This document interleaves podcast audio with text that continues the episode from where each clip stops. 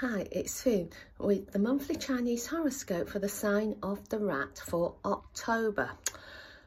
When you're wondering when luck is going to turn up, you might feel a little bit distracted. Focus on what you're doing. Do those things that you know you can do and maybe luck is coming to you when you least expect it. So there's no need to um, keep opening the oven door when you're trying to bake a cake.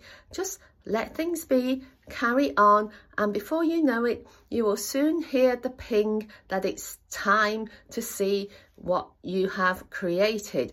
So, have a great month ahead. If you're enjoying our horoscopes, consider subscribing and sharing with your friends. Have a lucky month.